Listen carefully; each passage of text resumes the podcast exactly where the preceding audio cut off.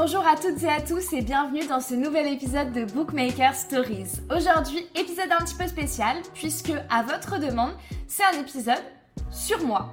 Donc, pas d'invité, enfin si, c'est Bookmac qui va me poser les questions et moi qui vais y répondre. Sur ce, je vous dérange pas plus longtemps et je vous laisse avec la suite de l'épisode.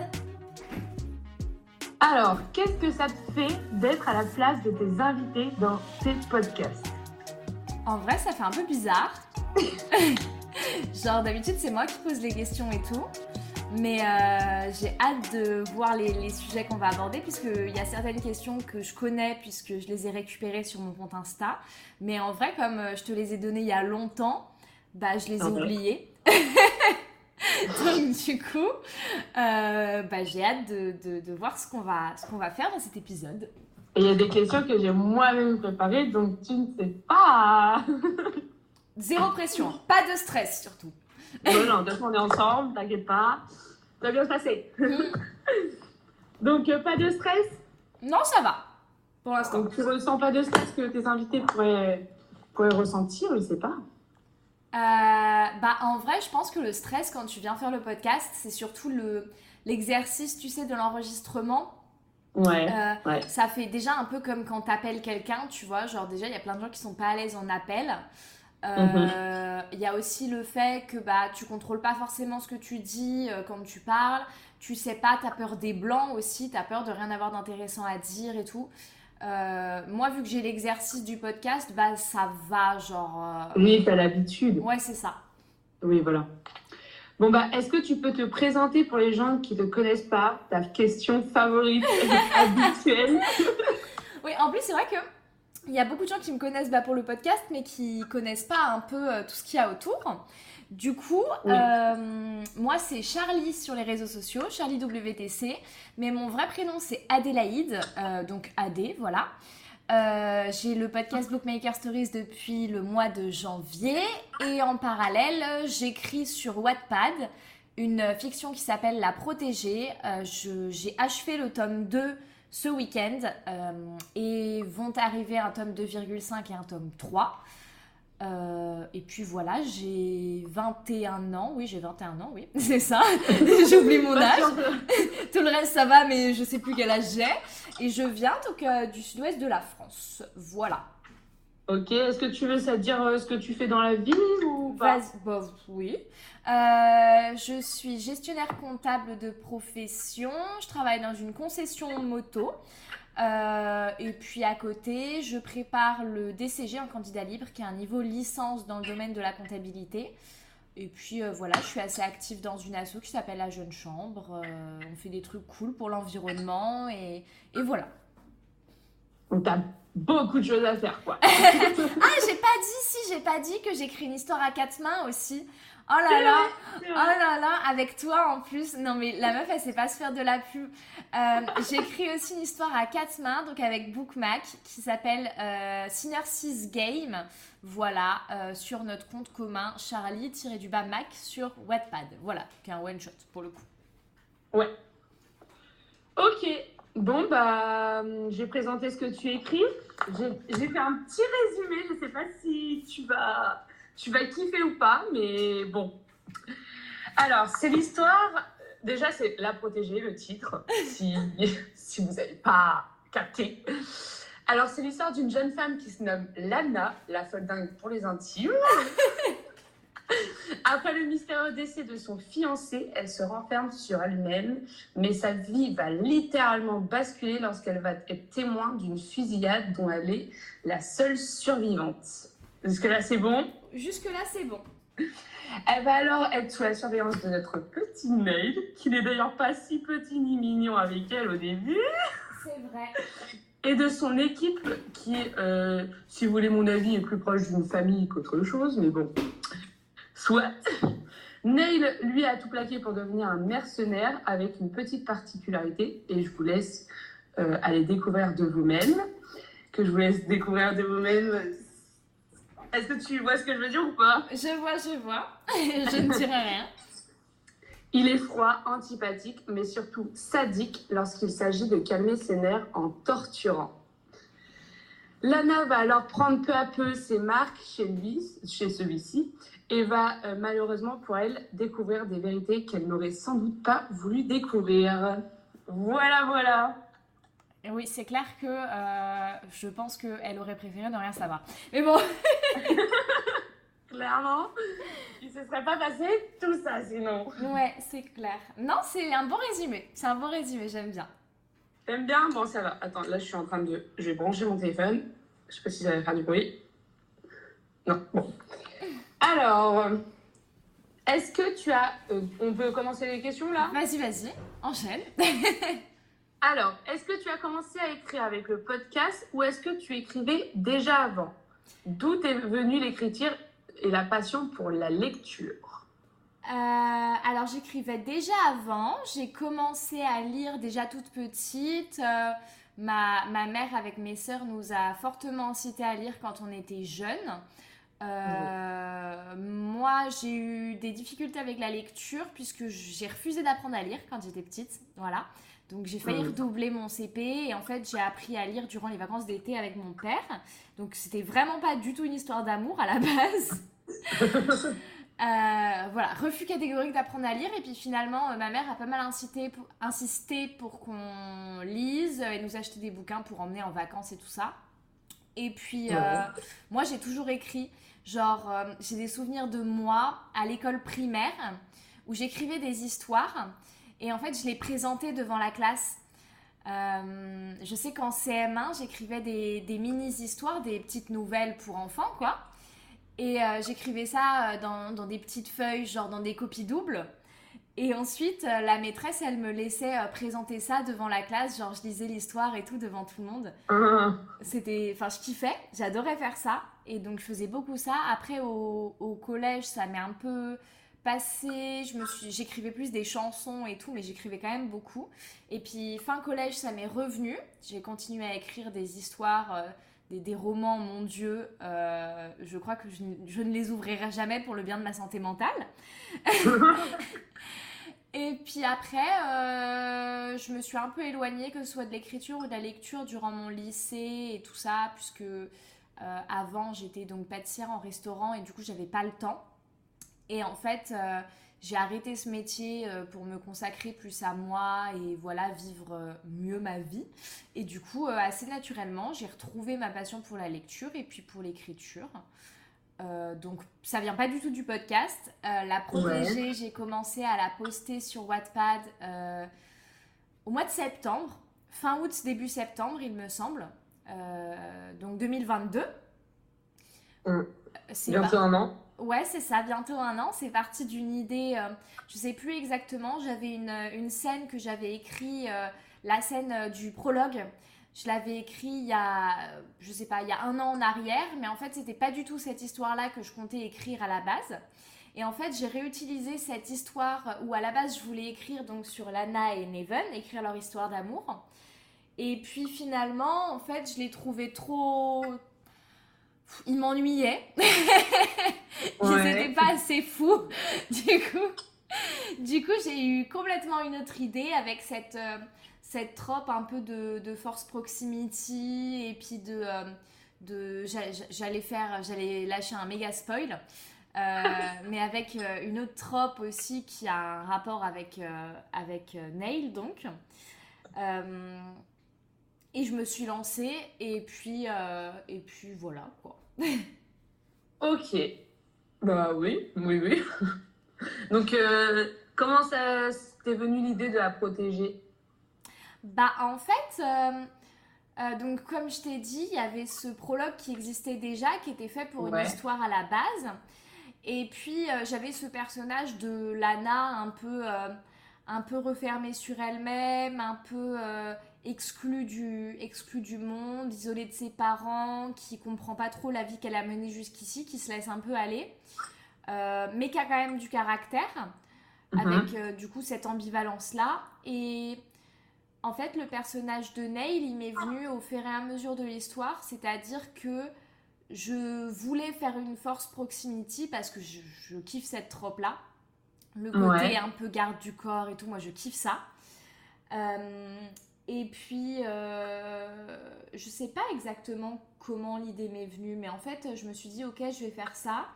Elle va être sous protection, va y avoir cet événement-là. Et, euh, en fait, vraiment, le personnage de Neil, il a découlé tout seul de, l'histoire et de, de, mes lectures et puis de ce que j'aimais. Et en fait, euh, assez rapidement, euh, je trouvais que l'histoire était trop creuse et j'avais besoin de pousser un peu plus la psychologie des personnages. Donc, en fait, je crois qu'il n'y a pas eu d'idée de base. Il y a juste eu cette trope-là qui m'est venue de me dire, ok, bon, bah, ça va se faire comme ça et puis elle va être sous protection. Et en fait, je pense que j'ai dû écrire la première partie un petit peu euh, juste sur cette trope-là. Et ensuite, Ouais. euh, ensuite, je me suis vraiment fait euh, un plan avec toutes les idées que j'avais, toutes les, toutes, les, toutes les théories, tous les trucs, les machins. Enfin, voilà quoi. Et pourquoi t'as as choisi Wattpad? Pourquoi t'as choisi de le publier? Bah, en fait, euh, ça paraît tout con, mais c'est pareil, c'est un réflexe. C'est-à-dire que j'ai pas écrit pendant, euh, allez, 5 ans, je crois. Pendant 5 ans, j'ai rien écrit du tout. Ouais. Donc ça remontait vraiment à, à ma troisième. Et en fait, en troisième, euh, je lisais beaucoup sur Wattpad. Beaucoup, beaucoup, beaucoup. Et en fait, mon premier roman, je ne l'ai pas publié sur Wattpad. Mais il y en a un autre que j'avais publié sur Wattpad. Euh, et j'aimais, j'avais kiffé, J'avais j'avais trouvé ça cool. Et en fait, je savais que me remettre à écrire, c'était cool. Mais en fait, je suis du genre, je fonctionne beaucoup aux objectifs. C'est un peu mon, mon, bah, c'est mon mode de fonctionnement vraiment. Et du coup, Wattpad, ça me permettait de me dire, bah voilà, j'ai un objectif, euh, je vais, je, je vais publier mon travail. Donc même s'il y a deux lecteurs qui vont me lire, en fait, c'est deux personnes à qui je dois rendre des comptes, entre guillemets. Donc euh, ça me permet de me dire, bah voilà, il faut que je poste régulièrement parce qu'il y a deux personnes qui vont attendre la suite et bah je vais pas les laisser sans rien quoi. Donc c'était vraiment ce truc là de me dire bah si je me remets à écrire sachant que je sais que c'est un truc qui, dans lequel je m'investis émotionnellement et tout ça. euh, parce que voilà, je suis comme ça, euh, si je me lance dans un truc, je vais m'investir beaucoup, beaucoup. Donc si c'est pour m'investir beaucoup, beaucoup, c'est pour qu'il y ait une finalité à ce truc-là. Donc Wattpad, ça me permet d'avoir euh, d'avoir un suivi, quoi. Ça, ça permet de rendre des comptes. c'est ça, hein. vraiment c'est ça. hein. Et puis même, tu, tu sais que quelqu'un va te lire derrière. Et donc, tu dois mettre la barre haute. Oui, aussi. Et du coup, tu te surpasses toujours. Ça c'est vrai, ça c'est vrai de ouf parce que tu as toujours envie de surprendre la personne qui te lit et tout. Et les réactions aussi. Les Oui. réactions. C'est exactement, de, de voir ça. c'est exactement ce à quoi j'étais en train de penser parce qu'en vrai, euh, je connaissais pas du tout la qualité de mon travail. C'est-à-dire que euh, euh, déjà, je crois que à part mes potes du collège, donc personne m'avait jamais lu. Euh, et je savais que à la limite, euh, j'allais peut-être lire mes chapitres à mon mec ou quoi. Mais, euh, mais voilà quoi. Et il n'y avait pas d'objectivité et j'avais besoin d'avoir un recul aussi sur ce que j'écrivais, me dire ok, est-ce que c'est du bullshit genre ou est-ce qu'il y a un potentiel là-dedans? Euh, Et du coup, ça me permet aussi d'avoir des retours des gens et de me dire ok, il y a quand même quelque chose derrière et je serais peut-être peut-être pas euh, l'autrice du best-seller de l'année. Mais, euh, mais au moins, euh, je me berce pas de faux espoirs en me disant que je suis un petit peu pas douée, mais que genre je m'en sors dans ce que je fais quoi. Ah oui, t'es doué, arrête. arrête. Là, tu te mens à toi-même, là. Non, mais enfin c'est hyper subjectif, genre euh, Oui. être doué ou enfin tu vois genre talentueux. Enfin c'est hyper subjectif comme terme. C'est pour ça que je dis genre je m'en sors pas trop mal parce que euh, je sais que ça plaît à des gens, donc ça veut dire que derrière euh, il y a quand même quelque chose d'intéressant à sortir. Enfin dans tous les cas il y a des trucs intéressants dans tout, mais voilà quoi.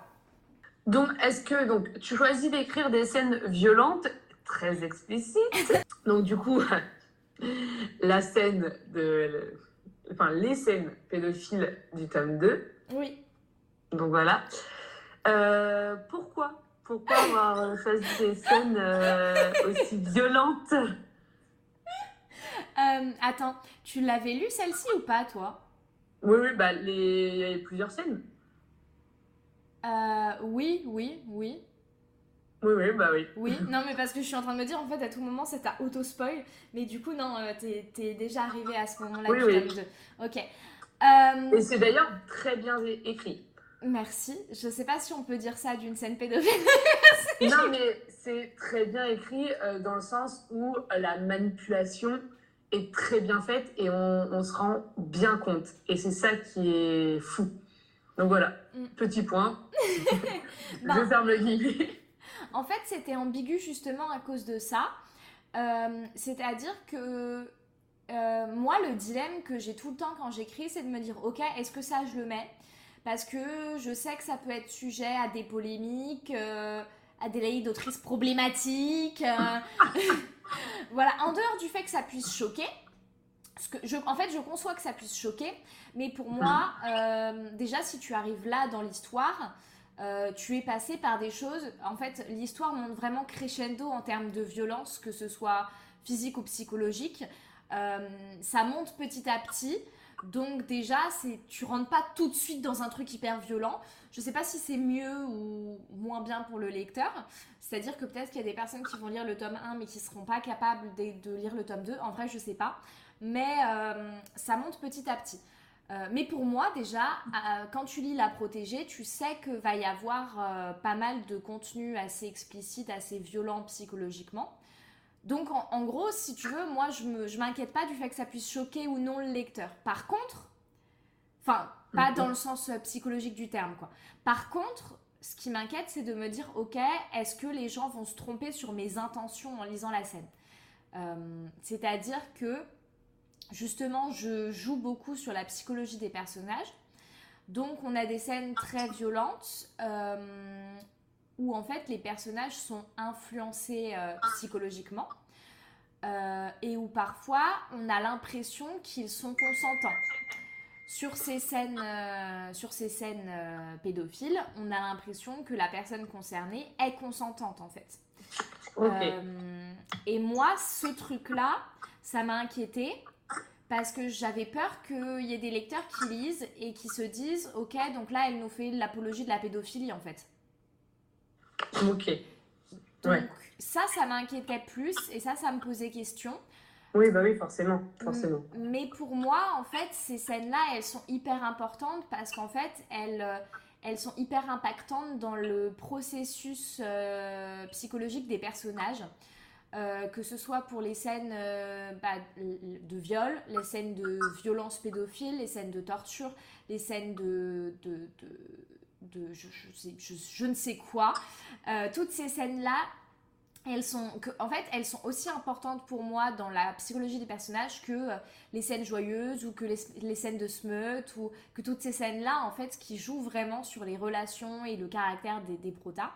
Et en fait, euh, pour moi, mes protagonistes, ils sont, ils ont un grain, hein. clairement, ils ont un grain. Hein. on peut pas. Euh, tout à fait, tout à fait. Voilà, on, on, peut, on peut pas dire qu'ils sont psychologiquement sains, même s'ils ne sont pas forcément mauvais avec leur entourage proche, ils ne sont pas sains psychologiquement. Mais il y a des raisons en fait, et moi, c'est ces raisons-là que j'aime bien explorer, et donc c'est pour ça que j'ai choisi d'écrire ces scènes-là parce qu'elles étaient trop importantes pour qu'on connaisse vraiment les, les personnages. Euh, et voilà, et en gros, voilà, ce qui m'inquiétait vraiment, c'était surtout de me dire, ok, j'ai pas envie qu'on pense que je fais l'apologie de certaines choses. C'est un petit peu comme euh, à plus petite échelle. Alors, je crois que tu l'as pas encore lu ce moment-là, mais euh, c'est pas grave. Mais en gros, à un moment donné, euh, Neil parle à, une personne qui est très conservatrice et qui est ouvertement donc homophobe, et qui lui dit un truc genre euh, je sais plus comment il le dit, mais euh, il dit euh, si je veux que mon bras droit soit gay, bah je le ferai. Et si t'es pas d'accord, je vais t'enculer pour te montrer à quel point tu vas kiffer quoi. Mhm. Genre et ça, ça peut ça peut être un peu ambigu dans le sens où ça peut paraître un peu irrespectueux pour la cause homosexuelle peut-être, mais c'est des, des, manières de parler, c'est des attitudes du protagoniste, c'est des provocations aussi pour les personnes qui, qui sont pas d'accord avec ça. Enfin voilà, en tout cas, il y, a, toute, toute cette ambivalence-là sur, sur la psychologie des personnages. Et moi, c'est vraiment juste ça qui m'inquiète plus. De me dire, ok, bah, je sais que si on sort par exemple la scène pédophile de son contexte, euh, bah, peut-être que ça peut prêter à confusion. alors qu'en fait, euh, si tu la prends dans l'ensemble, si j'ai bien fait mon boulot, tu comprends bien que quand le protagoniste pense que c'est ok et que tout est normal, c'est parce qu'il a été manipulé depuis l'enfance, quoi. Voilà, c'est ça. Et c'est ça qui. C'est pour ça, j'en viens à te dire que tu as très bien écrit les scènes. C'est parce qu'on voit bien. Euh, en tout cas, moi, je l'ai bien perçu et je pense que euh, tes lecteurs, euh, en général, l'ont bien compris. Heureusement, d'ailleurs, parce que. et puis, surtout, tu as, prévenu au début de ton histoire, tu as prévenu que ça allait être Genre une histoire, euh, comment on appelle ça? Bah, Assez sombre. Assez, oui, assez sombre.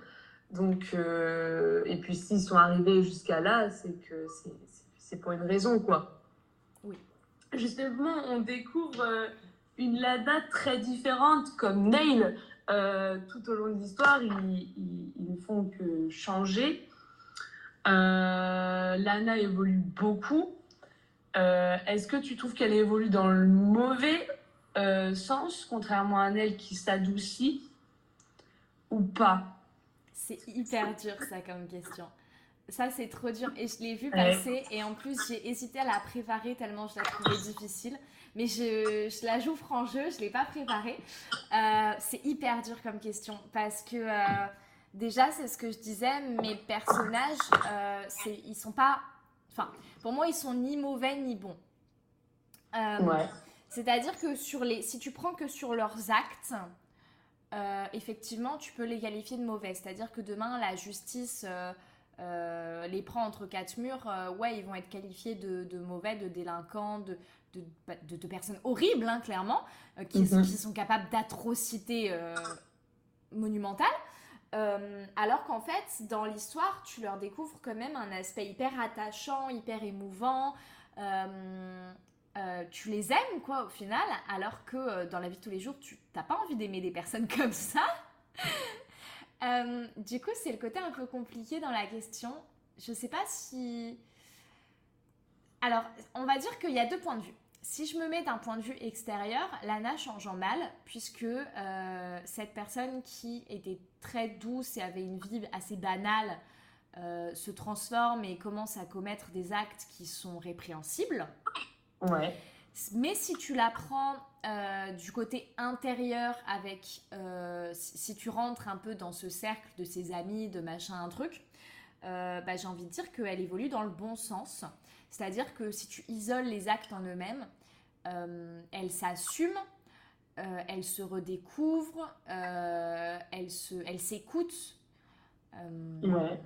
Donc elle évolue dans, dans, le bon sens au final, comme chacun de nous. si tu as été influencé à un moment dans ta vie, que tu t'es laissé aller, que tu que as été bouffé par la dépression, elle souffre d'alcoolisme, Lana, on n'en parle pas trop euh, parce que c'est des en fait au, milieu de tous ces fous ça paraît pas si euh, si affreux mais bon euh, elle passe ses journées à boire quand même on peut en parler mais mais je veux dire voilà au milieu de sa dépression de son alcoolisme du fait qu'elle faisait plus rien de sa vie que ça allait pas qu'elle était malheureuse elle s'est découvert euh, des, passions, aussi bizarres soient-elles.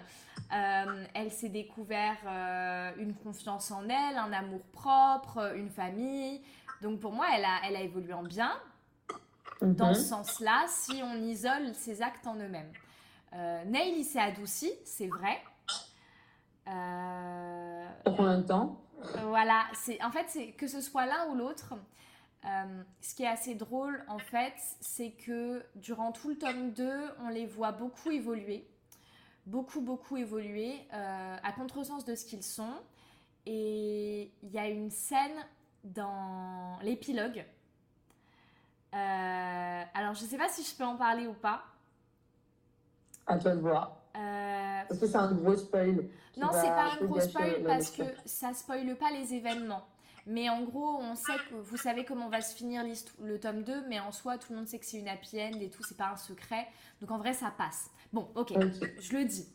Euh, en gros, dans l'épilogue, euh, Neil et Lana, ils se retrouvent euh, dans un café. Déjà, il y a beaucoup de références. Moi, il faut savoir que je calcule toujours tout. Et déjà, dans l'épilogue, il, y a une référence au premier chapitre. C'est-à-dire que dans les premiers chapitres, la première fois que Neil et Lana ils se revoient, c'est dans un café. Leur retrouvaille, euh, après tout ce qui s'est passé dans le tome 1, c'est dans un café. Et l'épilogue du tome 2, c'est. Alors, c'est pas dans le même café, mais c'est dans un café quand même. Ils sont dans la même posture.